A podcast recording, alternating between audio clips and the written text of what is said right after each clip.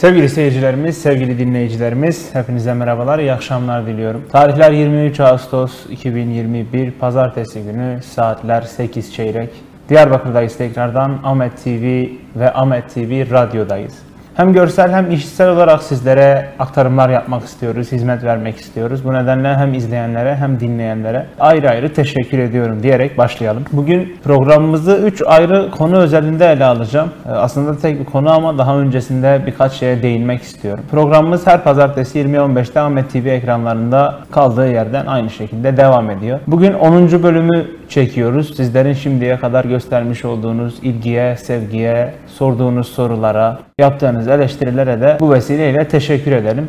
10 haftalık bir süreçte, yaklaşık 4 aydan fazla bir süreçte ekranlardayız, radyolardayız. Bir hatırlatma yapmam gerek. Özellikle geçen hafta bu haberi alıp biraz daha üzerinde çalışmıştım. Programımız haftanın belli günü, belli bir saatte canlı olarak yayınlanıyor. Bu canlı yayını kaçıranlar, izleyemeyenler, tekrardan izlemek isteyenler Ahmet TV hesabı başta olmak üzere tüm sosyal medya pla- platformlarını takibe alabilirler bu sosyal medya platformları üzerinden yayın tekrarlarını, yayın akışlarını izleyebilirler. Bunun dışında bilmemiz gereken bir diğer konuda Spotify başta olmak üzere programı aynı şu anda gördüğünüz, şu anda duyduğunuz şekilde birkaç sesli platforma atıyoruz. En yaygını Spotify'dır diye düşünüyorum.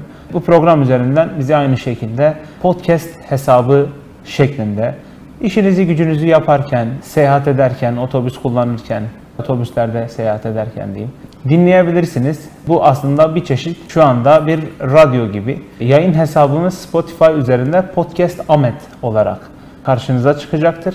Sadece zaten psikolojim programı Haydar Alper Eser, ile psikolojim programı değil. Ahmet TV, Ahmet Radyo TV kanalında hesabında yer alan birçok programı herhalde tüm programları oradan aynı şekilde dinleyebilirsiniz. Bu hem kaçırdığınız yayınların tekrarı için olabilir. Hem bazı konular mesela kişisel anlamda aranızdan bazılarının bir tık daha ilgisini çekiyor olabilir. Tekrar tekrar izlemek istediğiniz şeyler olabilir.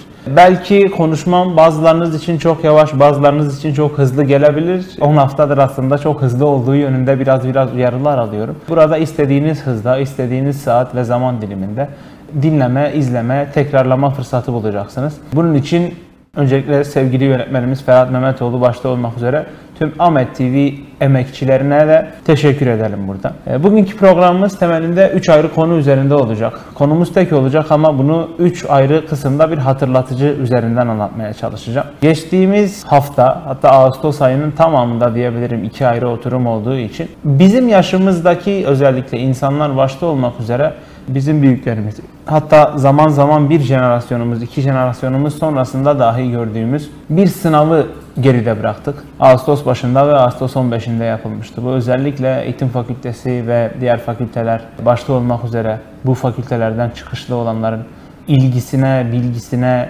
hitap eden bir sınavdı. KPSS'den bahsediyorum bunları anlatarak. KPSS'yi geride bıraktık. KPSS'ye hazırlanan birçok arkadaşımız, dostumuz, tanıdığımız oldu. İlk yorumlara göre sınav geçen yıllara göre biraz daha zormuş. Ben sınava girmedim. Hani sınavın zorluğu, kolaylığı elbette kişiden kişiye göre değişebilir ama biraz daha yorumlama ve mantık ağırlıklı soruların geldiğini öğrendim en azından. Sınav bittikten sonra yayınlanan soruları inceleme fırsatı bulduğum kadarıyla.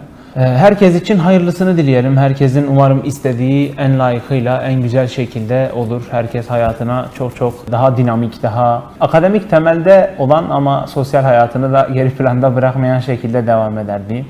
Hepimiz için hayırlısı olsun, hepiniz için hayırlısı olsun. Aslında daha önceden bu sınavın bu kadar önemi, bu kadar sosyal hayata indirgenmiş hali ya da yaşamların belli bir bölümü, bölümünü kişisel tercihim olarak ve kişisel fikrim olarak bence gasp etmiş hali yoktu. Ama son zamanlarda özellikle başka bir çıkış kapısı, başka bir çıkış yolu, iş anlamında farklı bir ortam bulamayan birçok insan var. Bunu bulamayanlar da bir yerde bazı şeyleri kesinleştirmek, netleştirmek istiyorlar. Herkese kendi yaşadığı ölçüde, kendi e, düşündükleri ölçüde elbette hak veriyoruz. Kimseyi yargılamıyoruz, yadırgamıyoruz. Ama yine bir şahsi fikrimdir, şahsi tavsiyemdir. Sadece bu sınav için söylemiyorum, tüm sınavlar için söylüyorum bunu. Zaten malum sınavlar ülkesindeyiz. sınavlar coğrafyasındayız diyeyim daha doğrusu. Hepimiz çok iyi şartlara, çok iyi yerlere gelemiyoruz, çok iyi şartlara sahip olamıyoruz. Biraz da aslında topçu, toplulukçu düşünebilmek lazım bu konuda. Çok çok neşe dolu insanların 1-2 yıl içerisinde dünyanın en depresif, en kendini geri plana atmaya çalışan insanlar olduğunu görüyorum ve üzülüyorum onlara kendi adıma. Umuyorum içerisine girilen bu girdaptan mı diyeyim, bu gri alandan mı diyeyim, bir an önce çıkarız, bir an önce hep birlikte daha iyiye, doğruya, güzele yönelebiliriz. Şimdilik sınavla ilgili fikirler, söylenecekler bunlardı. Tekrardan herkese başarılar dileyelim. İkinci bir konu okulların açılma konusu. Aslında okulların açılma konusu sonunda tek bir cümle olarak söylenen bir konu ama e, özellikle bunun arkasında şimdilik 2-3 yılın olduğunu söyleyebilirim. Yakın zamanda değişen bir Milli Eğitim Bakanı oldu.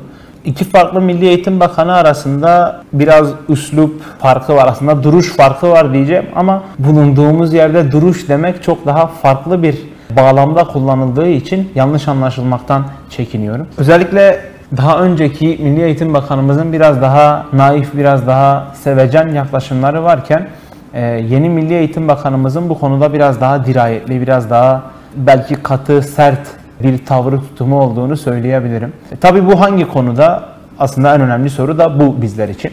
Okulların açılması şu anda gündemde. 6 Eylül'de devlet okulları açılacak. Ee, özel birçok kurum şimdiden açtılar. 23 Ağustos itibariyle açan okullar var. Daha öncesinde yaz okulunu başlatıp devam ettiren okullar var. Bu okulların açılmasında yeni Milli Eğitim Bakanımızın ve bakanlığın aslında tamamının söylediği şeyler bunun tam hızıyla devam edeceği. Artık bununla ilgili bir kapanma, bir tekrardan bir online'a geçişin yapılıp yapılmayacağını tartışılmak daha istenmemişi, istenmeyişi. Bununla ilgili birkaç soru aslında aklıma düştü. Bunları sadece hani cevaplandırmayayım da sadece sizlere de sormak istiyorum. Ee, acaba yüz yüze eğitimi açtığımız zaman süreç bize ne gösterecek? Bu zaten herkesin merak ettiği konu. Ee, benim biraz daha bilgi, beceri anlamında merak ettiğim konulardan biri şu. Biz iki yıldır, yaklaşık bir buçuk, iki yıllık süre içerisinde online eğitimden tam olarak ne öğrendik? Online eğitime biz bu şekilde veda mı edeceğiz yoksa online eğitimi de bir yerde kullanıp bir hibrit eğitim modeline mi döneceğiz? Burada kişisel öğretmen becerileri devreye girecek mi? Öğrencilerin kişisel istekleri önemli bir yer edecek mi? E, bunlar aslında biraz biraz düşündüğüm alanlar. Çünkü kötü şeyler yaşadığımız zaman bu kötü şeylerden elde ettiğimiz çıkarımları kendi hayatımız için kullanabilmemiz gerektiğini düşünüyorum biz kötü şeyler yaşadıktan sonra genellikle yaşadığımız şeylere suç atıyoruz ve sanki kendimiz o şeyleri mecburen yaşamak zorundaymışız gibi bir hale bürünüyoruz. Oldukça fatalist bir toplumuz aslında bu konuda. Dediğim şey aslında biraz kadercilikle yani fatalizmle biraz biraz örtüşen bir kavram diyebilirim. Şimdi okulların açıldığını varsaydığımız zaman 6 Eylül'de sorunsuz bir şekilde açıldığını varsaydığımız zaman bizi bu defa neler bekliyor? Bu çok önemli aslında.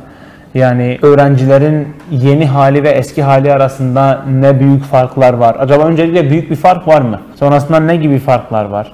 Yapılan edilen aktivitelerin neredeyse tamamı, hayatın aslında tamamı bir yerde durma noktasına gel- geldikten sonra sadece evlerin içerisinde yaşamaya izin verildikten bir süre sonra e, bu ortam değişecek. Daha öncesinde en son gördükleri arkadaşları kendileri de aynı şekilde daha büyümüş, gelişmiş olacaklar. Sınav grubu öğrencilerini maalesef bu konuda e, geri planda tutuyorum çünkü zaten bizim tabirimizde hani ölmüşüz ağlayanımız yok deriz ya bazen. Sınav grubu öğrencilerinin bu süreçte durumları buydu aslında. Üniversite grubu öğrencilerine değinecek olursam bence hayatlarının en iyi yıllarını, en iyi fırsatları, en özgür zamanlarını ve en özgür yaş aralıklarını biraz biraz kaçırdılar. Kaçırmak zorunda kaldılar. Bu bir istek, bu bir tercih meselesi değildi. Bu bir zaruriyetti maalesef. Bu zaruriyetten sonra umuyorum ki bu zaruriyet devam ederken o bir buçuk iki yıl içerisindeki süreçte umuyorum kendilerini iyi besleyebilmişlerdir. Ee, daha donanımlı bir hale gelebilmişlerdir ki hayat eski haline biraz biraz dönmeye başladıktan sonra buradan elde edilmiş oldukları bilgilerle, becerilerle bunu biraz daha sosyal hayata indirgemeye çalışırlar. Yani online eğitim süresince, online süreçte kendilerine katmış oldukları bilgileri, becerileri, bu illa bir kendi alanlarıyla ilgili olmak zorunda değil. Basit bir iletişim becerisi dahi olabilir. Basit bir mutfak becerisi dahi olabilir. Bunları umuyorum daha sonraki süreçlerde kendi hayatlarına entegre edebilmeyi başarırlar. Çünkü birçok noktada kendimizi sadece yapacağımız işle, meslekle, bu alanla sınırlandırıyoruz. Ama biz mesleklerimizden önce bir bireyiz, mesleklerimizden önce birer insanız. Pandemi süresince bunun birçok noktada farkına vardık. İşte sevdiklerimizin ne kadar önemli olduğunu, anın ne kadar kutsi bir anlam ifade ettiğini, bizler için birçok şeyi gördük, duyduk, hala da görüyoruz, hala da duyuyoruz. Ee, zaten alınan kararlar bizlere pandeminin bittiğini göstermiyor aslında. Sadece pandemiyle nasıl yaşayabileceğimizi belki belki biraz öğrenmiş olduğumuzu gösteriyor. Ki bitirmek bir yana dursun, pandemiyle sadece nasıl yaşayacağımızı öğrenebilmek bizler için neredeyse iki yıla mal oldu.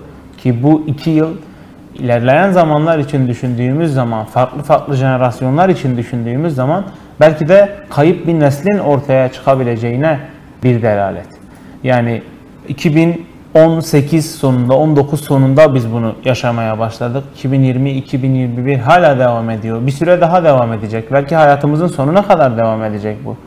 Ama bizim bir yerde alışma sürecimiz dahi neredeyse 2 yılı bulan bir süreç. E, umuyorum okullar açıldığı zaman bunu tamamen arkamızda bırakırız ama bundan edinmiş olduğumuz bilgi becerilerle çok daha güçlü şekilde hayatımıza devam ederiz.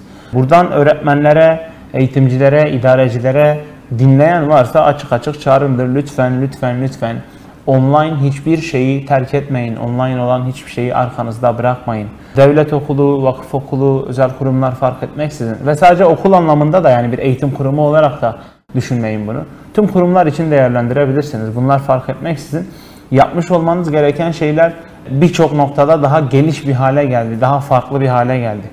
Yani eskiden sadece yüz yüze ortamda verebileceğiniz şeyleri ya da zihninizden geçen ancak uygulamaya dökemediğiniz birçok şeyi şu an online sistem üzerinde bir uygulama noktası bulduk. Mesela sınıflar içerisinde yapamadığımız deneyleri gerçekten evet sınıfta yapamamış kadar olsak da onu görme, izleme imkanı bulduk.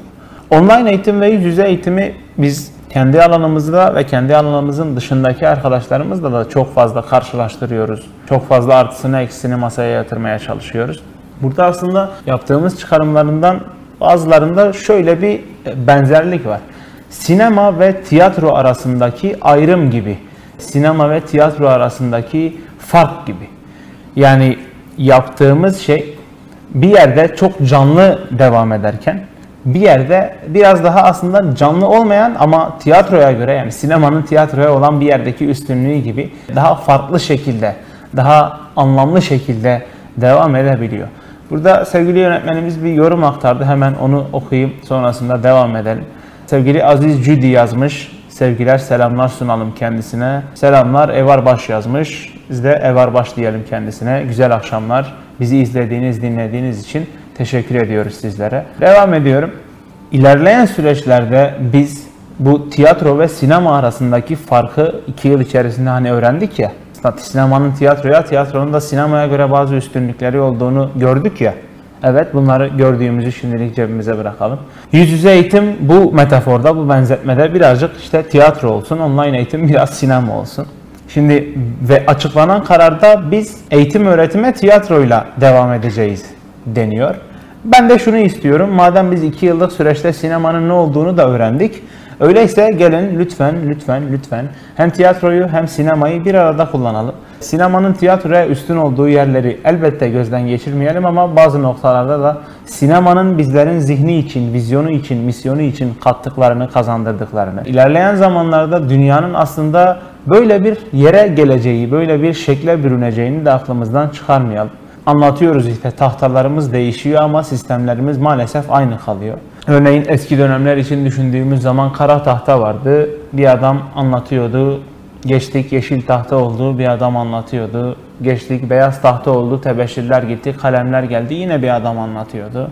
Sonra bir devrim yapıldı. Sanıyorum 2005 yılı itibariyle alınan bir karardı bu. Akıllı bir tahta getirildi, konuldu. Bize epey geç geldi bulunduğumuz şehirden ve bölgeden dolayı. Buraya geç gelmesine rağmen yine en sonunda çıkıp günün sonunda bir adam bir şeyler anlattı ve gitti. Yani biz sadece fiziksel olarak bazı şeyleri hayatımıza katıyoruz. Tıpkı bir şehre çok büyük devasa binalar dikip Tıpkı bir şehre e, ciddi anlamda beton döküp, aa bakın biz bu şehri ne kadar geliştirdik, bakın bu şehri biz bu şekilde metropol bir hale getirdik der gibi kendi gelişmişliğimiz ve eğitim anlamındaki gelişmişliğimizi sadece sözel olarak, sadece fiziksel olarak yorduyoruz. Umuyorum ciddi anlamda hayatımıza geçirebileceğimiz bir ortam, bir alan bulabiliriz. Sınava ve eğitime dair anlatmak istediklerim bunlardı. Verdiğim iki örneği aslında daha önceki programlarda da dile getirmiştim. Ama bugün bir pekiştireç olsun bizler için. Tekrar bir hatırlatmış olarım sizlerin de aracılığıyla. Şimdi bugün konumuz aslında yine bu iki minvalde yine güncel devam eden bir konu. Konuyu biraz psikoloji açısından ele almaya çalışacağım. Aslında her konuyu biraz biraz kendi alanıma yordamaya çalışıyorum. Çünkü malum yaşamın içerisinde gelişen, geçen her şey yerde psikolojinin de konusu sayılabiliyor. Öyle de olmalı zaten. Konumuz aslında tarihin her alanında gördüğümüz bazı konulardan biri. Aslında bizi bizden uzaksa pek fazla etkilemeyen ama bizim kendi hayat kalitemizi düşürüyorsa yahut bizim kendi kişisel eksenimize, alanımıza giriyorsa oldukça ciddi oranlarda etkileyen bir konu. Çok daha eski yıllarda bu dediğimiz şey işte kavimler göçüyle başlamış belki. Sonrasında devam etmiş, devam etmiş. işte 60'lı, 70'li, 80'li yıllarda Türkiye'den Avrupa'ya özellikle Almanya, Fransa başta olmak üzere bir giden olmuş işte. 2011'de iç savaşın çıkmasıyla birlikte hemen yanı başımızda Suriye'den ülkemize gelenler oldu. 2021'de yani arada çok fazla oldu elbette ama biz genellikle ülkenin de içinde bulunduğu, bazen kendi amcalarımızın, dedelerimizin, halalarımızın, teyzelerimizin arasında bulunduğu ve bizi etkileyen olaylardan biraz biraz bahsediyorum. 2021 yılında da Afganistan'da yaşanan olaylar sonrasında bir örgütün orayı ele almasından sonra gelen bir yoğun bir göç oldu. Gerçi Orta Doğu'da yaşıyoruz. Orta Doğu'daysak bunlara yılın belli vakitlerinden maruz kalmamak, aslında maruz kalmamak bazen bir şaşırtıcı süreç olabiliyor. Yani bugün Irak, İran, Lübnan, Filistin, İsrail, Suriye incelediğiniz zaman hemen hemen işte Körfez kısmını biraz bundan hariç tutabiliriz. Hepsi bir yerlerde göç alan, göç veren, zamanlayan farklı farklı alanlar. Her, her an bir iç savaş söz konusu olabilir. Her an yerinizden, yurdunuzdan edilebilirsiniz. Ee, her an mülteci konumuna gelebilirsiniz. Her an bir e, vatansız bir kimlik oluşturma anınız doğabilir. Şimdi bu göç aslında ne, basit bir kavram. Söyledik bitti ama bunu etkileyen çok fazla ortam, çok fazla alan var. Ve iki boyutlu bir kavram. Biz hep mesela göçü ya giden için ya da gelen için değerlendiririz ama göçü bizim her zaman iki boyutlu değerlendirmemiz lazım. Burada aslında biraz yine etimolojik tanım verebiliriz. Örneğin Arapçada iltica ve mülteci kelimelerinin ne anlama geldiğini çok kısa açıklayabilirim. Bulunduğu yeri zaruri olarak değiştiren ve sadece yer değiştirmek değil, hayat tarzını, yaşam tarzını değiştiren aslında insanlara iltica eden insanlar deniyor kelime olarak da mülteci diyoruz biz buna. Peki bu tanımdaki hayat tarzını değiştiren ne demek? Yani göç aslında bir tatil gibi kısa ya da uzun süreli düşünebilirsiniz bir olay değil. İnsanlar orada gittikleri zaman aslında işte yaptıkları meslekten tutun, edindikleri uğraşlardan tutun, yaşadıkları yerden tutun, yediklerinden, içtiklerinden, giydiklerinden her şeyden bir parça bir parça bir parça bırakıyorlar ve gittikleri yerden, yerin her şeyinden de bir parça bir parça bir parça kendi hayatlarını alıyorlar. İki şey yan yana geldiği zaman her zaman üçüncü bir şeyi doğurur. En azından böyle bir ihtimali vardır diye düşünebiliriz. Bugün işte Almanya'ya Türkiye'den çok sayıda insanımız gidip yerleştiler.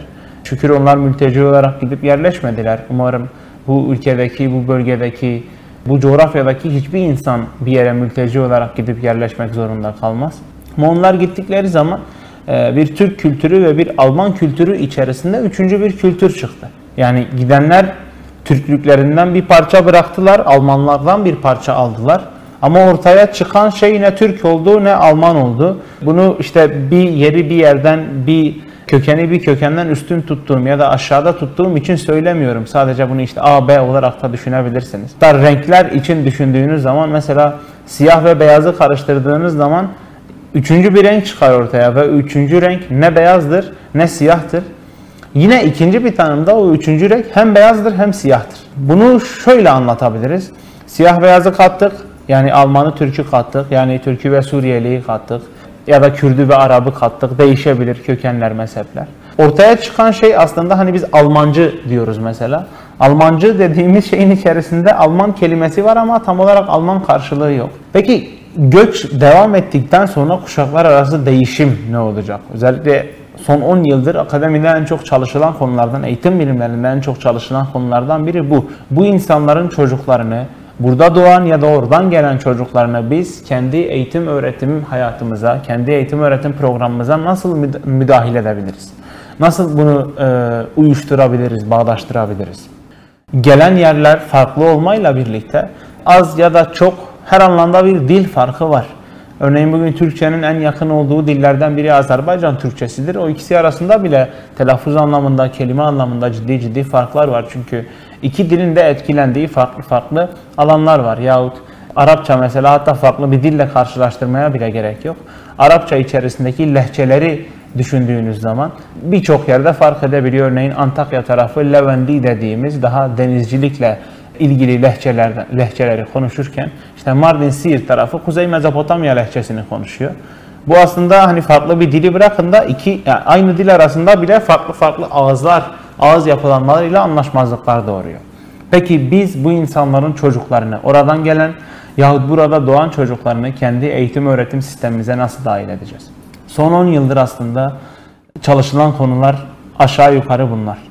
Son 10 yıldır bununla ilgili oldukça ciddi çözüm önerileri var teorik anlamda ama pratik anlamda biz bunu henüz dökemedik. Çünkü bizim eğitim dediğimiz alan, kültür dediğimiz alan, psikoloji dediğimiz alan bir yerde aslında yönetimle, bir yerde aslında ekonomiyle, bir yerde sosyal ve demografik yapıyla o kadar iç içe ki hele ki konu göç olunca, hele ki mültecilik, iltica durumları olunca o kadar iç içe ki bizim söylediğimiz, ettiğimiz şeyler bir yerde e, sınırlı kalıyor.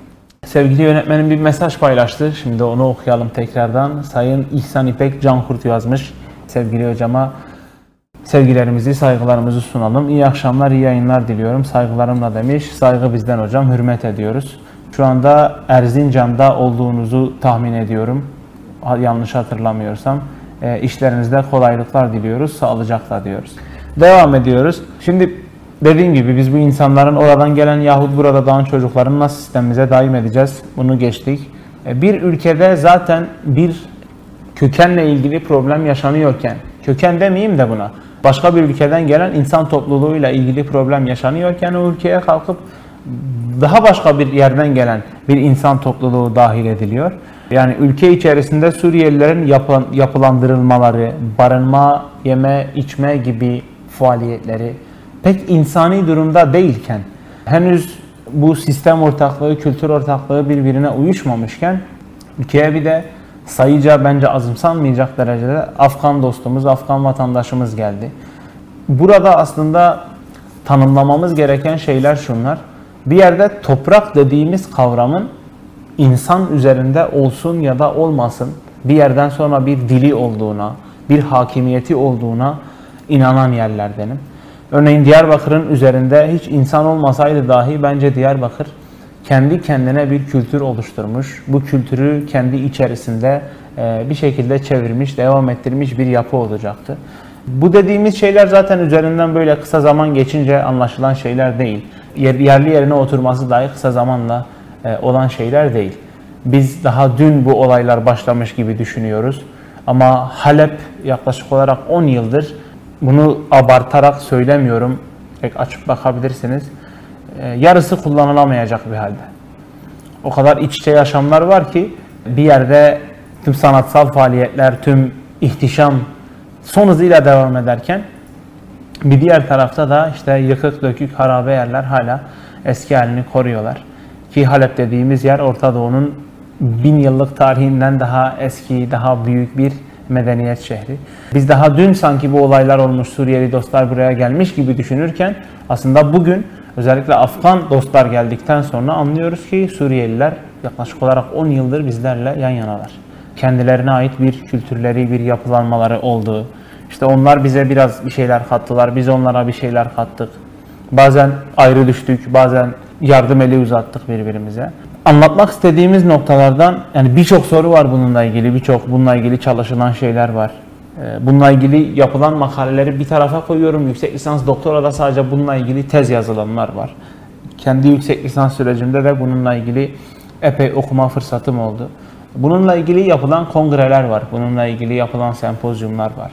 Yani aslında bir yerde de yaşanan şey, o toplum içerisindeki yapı gündem olarak ya da işte magazin olarak psikolojiyi de çok ciddi şekilde etkiliyor diyebiliriz. Şimdi bununla ilgili birkaç tanım var. Bu tanımlardan bahsetmek istiyorum. İşte e, bu tanımları aslında hepimiz biliyoruz ama tanımların anlatım şekilleri çok çok daha farklı. Biraz tanım minvalinin de dışında bu.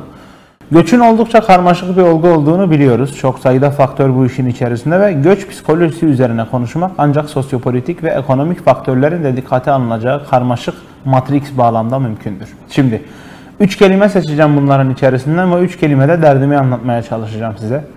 İlki bir kelime grubu göç psikolojisi. İkincisi sosyopolitik ve ekonomik faktörlerin dikkate alınması ve matrix bağlamı. Ee, yani bizim aslında göç psikolojisi dediğimiz şeyin içerisinde ekonomi de var. Bizim göç psikolojisi dediğimiz şeyin içerisinde aslında sosyal yaşam var, politik yaşam var. Bir birey olarak bizim dışımızda hatta bizim üstümüzde olan şeyler var.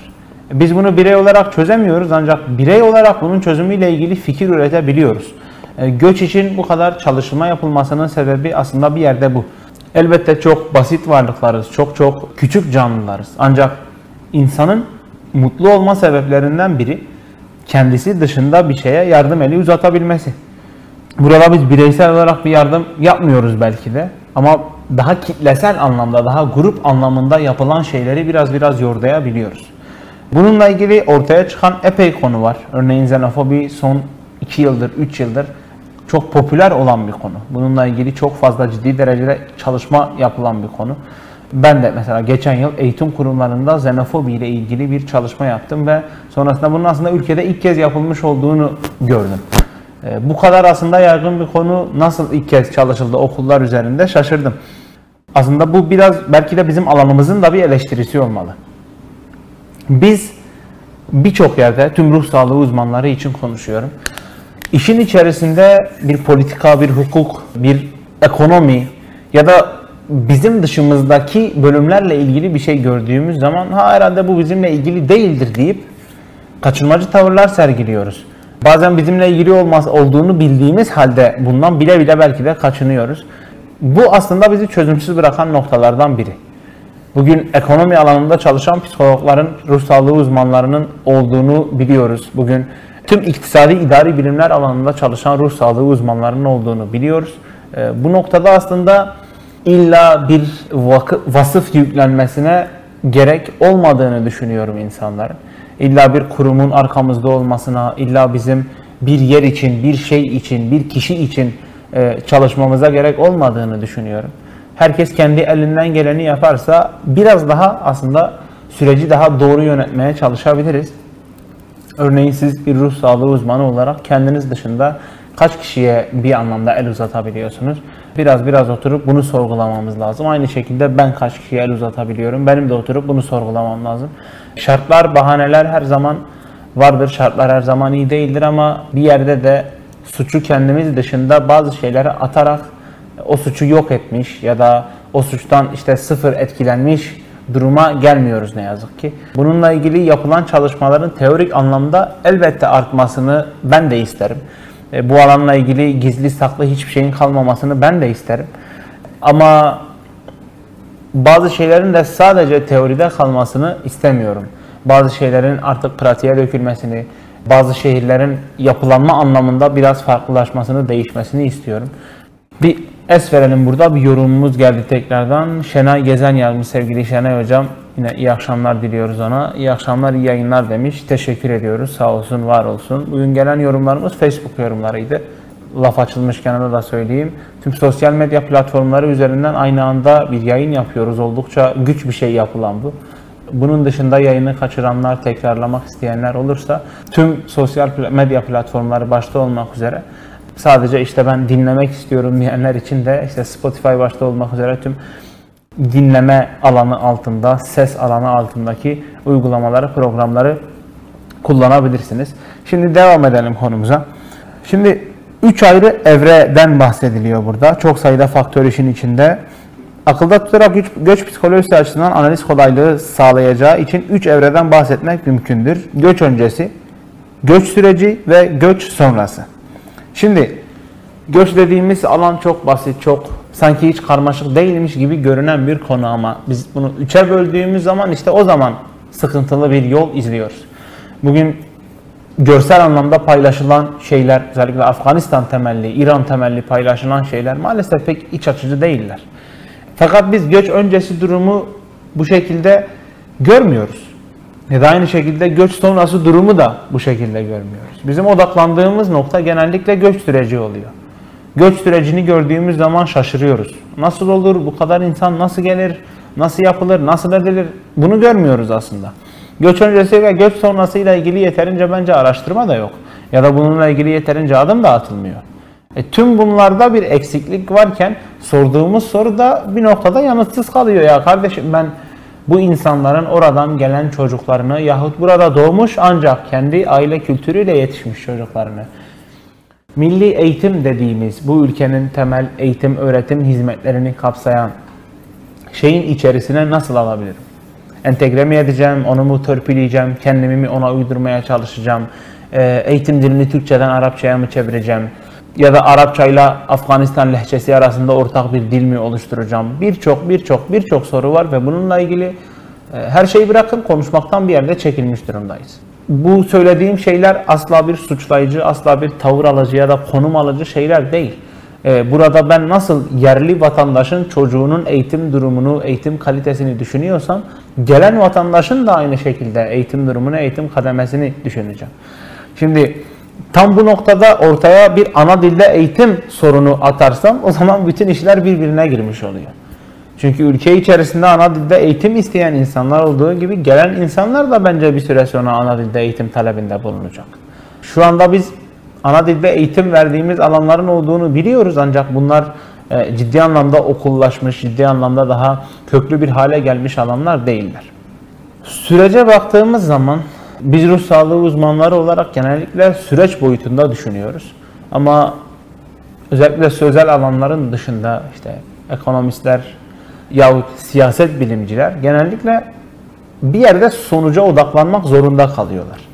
Mesela ben şöyle diyebilirim işte bakın bu insanlar geldiler şu şu şu şekilde mağdurlar diyebilirim. Bir ekonomist çıkar der ki bu insanlar geldiler şu şu şu şekilde ülkeleri zarara uğradı, şu şekilde maddi alanda problem yaşadılar derim. Aslında ikimiz de aynı şeyi demiş oluruz. Birimiz sözel anlatırız, birimiz sayısal anlatırız ve birbirimizi desteklemiş oluruz. Farklı farklı bilimler bir yerde de bunun için mevcut, bunun için hayatımıza dahil haldeler. Ben burada oturup daha çok fazla soru sormaya devam edeceğim. Psikolojiyi güncel anlamda okuyup araştırmaya çalışarak biraz daha hem kendimin hem de sizin zihinlerinize birer soru işareti koymaya çalışacağım. Umuyorum siz de bu sorduğum sorularla kendi hayatınızda düşünmeye sevk ediyorumdur sizleri. Umuyorum sadece eğitim öğretimin dışında göç öncesi, göç süreci ve göç sonrası olarak düşündüğümüz zaman koruyucu psikolojik danışmanlık, anında krize müdahale psikolojik danışmanlık, sonrasında çözüm odaklı ya da bilişsel davranışçı e, gibi tekniklerle bu sorunun nasıl üzerinden geleceğimizi biraz biraz düşünüyoruzdur. Umuyorum bununla ilgili işte derneklerle, vakıflarla iç içeyizdir, bir çözüm arıyoruzdur. Dediğim gibi burada oturup soru sormak bence bir şeyi çözmüyor bireysel olarak. Ama sizlerin aklına tek bir soru getirebildiysem, tek bir kurcalayıcı bir cümle bırakabildiysem bu benim için e, güzel bir şey, bu benim için bir başarı aslında. Çünkü bir yerde işimiz her ne kadar psikoloji olsa da asıl asıl işimiz, asıl yapmak istediğimiz alan soru sormak, soru sormaya yöneltmek. Yasaklanan bir şey aslında bu. Üzeri örtülen bir şey, ayıp sanılan bir şey. Ağzınıza biber sürülen bir şey biliyorum. Ama soru sormadan, soruya cevap aramaya çalışmadan, cevabı bulamayıp başka sorular ortaya koymadan herhangi bir şeyin düzeleceğini maalesef düşünemiyorum. Son bir soru gelmiş programın. Yavaş yavaş sonuna geliyoruz. Soruyu da cevaplandırıp bir kitap önerisi verip müsaadenizi isteyelim. Şenay hocamız yazmış. Memleketimize gelen göçmenler ile nasıl daha iyi geçinebiliriz? Onların bize ayak uydurması için neler yapılabilir? Keşke bu bireysel olarak gerçekten çözülebilecek bir durum olsaydı. Şimdi memleketimize gelenler demişiz. Bu burada aslında bir ev sahipliği ve misafir gibi bir durum var. Ama biz son 11 10 yıllık sürece baktığımız zaman aslında bunun bir misafirlik olmadığını görüyoruz. Yani bir yerde evet hepsi olmasa da belki yarın bir gün Esad'ın ülkesinde işler tam olarak düzeldiği zaman belki büyük bir çoğunluğu dönmek isteyebilir ya da bir azınlık geri dönmek isteyebilir. Bir kısmının burada kalacağını artık hepimiz biliyoruz. Hepimiz bu konuda hemfikiriz. Kalan grupla nasıl daha iyi geçinebiliriz? Mesela onların bize ayak uydurması demiş Şenay Hocam. Aslında bu bir yerde hak çünkü e, toprak üzerinde daha önce olan sizlersiniz ve sonradan gelen işte başka bir grup var. Ama bunlar dediğim gibi misafir olmadığı için şunu düşünmemiz lazım. Bizim daha önceden yaşadığımız alanda şimdi yeni birileri yaşıyorlar. Bir yerde bir komşu moduna girdiler işte. Biz bir apartmanda oturuyorduk. Yan tarafımıza bir bina diktiler. Ve onların bize ayak uydurmasını şu anda istiyoruz. Bu belki de diyorum hani vatandaşlık olarak diyebilirim hakkınızdır. Ama sonuçta bir 10 yıl sonra, bir 20 yıl sonra şöyle bir senaryo ortaya çıkabilir. Orada oturan adam şunu diyebilir ya artık benim de bir apartmanım var diyebilir. Bu söylediğim şey belki çok eleştirilebilir ama e, bugün işte Türkiye'de, e, Almanya'da yaşayan Türkler iyi şartlarda varsa, iyi haklara sahiplerse, gittikleri zaman anlatılan, edilene göre, yapılan araştırmalara göre çok ciddi sorun yaşamışlarsa, ciddi bir ırkçılığa, xenofobik tutum ve davranışa maruz kalmışlarsa da şu anda kendilerini kabul ettirebilmiş durumdalar, daha iyi durumdalar. Bu bir süreç ve sürecin içerisinde insan olduğumuz süreç daha zorlu oluyor. Ee, Bence bu o kadar karmaşık bir hale gelmez, o kadar daha farklı bir hale gelmez. Çünkü bazı noktalarda ortaklıklarımızın olduğunu düşünüyorum. Özellikle daha yakın olan bölgelerde işte tüm güney çizgimiz şeklinde düşünebilirsiniz. Umuyorum ilerleyen dönemlerde çok çok daha iyi olur.